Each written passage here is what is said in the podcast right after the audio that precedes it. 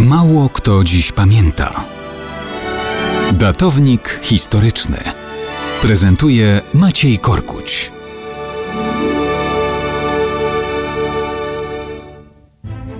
Mało kto dziś pamięta, że w grudniu 942 roku władca Normandii Wilhelm o przydomku Długi Miecz zmierzał na spotkanie w miejscowości Pikini nad Sommą. Miał wyjaśnić spory z hrabią Flandrii Arnulfem I.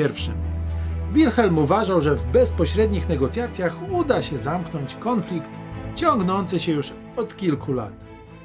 Wilhelm Długi Miecz był synem wikinga Rolfa, tego, który zdobył ujście Sekwany i usankcjonował tam władzę normańskich najeźdźców.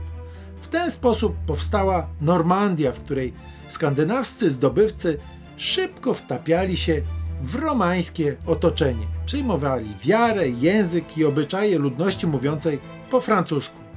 Zresztą Wilhelm Długi Miecz, podobnie jak jego ojciec, wiernie stał przy rządzących państwem zachodniofrankijskim Karolingach. Był już pełnoprawnym władcą Normandii. Dodatkowo rozszerzył obszar swego panowania o ziemie nadmorskie, wcześniej należące do Bretanii, oraz o Pikardię. I właśnie w tym ostatnim przypadku stanął na drodze ekspansji hrabiów Flandrii w kierunku południowym.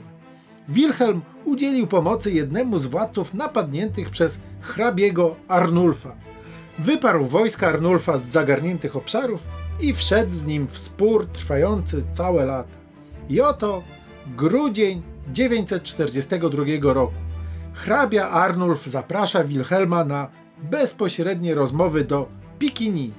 Mają one doprowadzić do pokoju między władcami. Spotkanie odbywa się na rzecznej wysepce na Sommie. I wtedy okazuje się, że to jest pułapka. Dogadany z Arnulfem, jeden z własnych dworzan Wilhelma, Baldwin, syn księcia Cambrai, brutalnie morduje swojego pana. I w ten sposób Wilhelm Długi Miecz był kolejnym władcą Europy, który zrozumiał, że zdrajca jest zawsze bardziej niebezpieczny od jawnego wroga.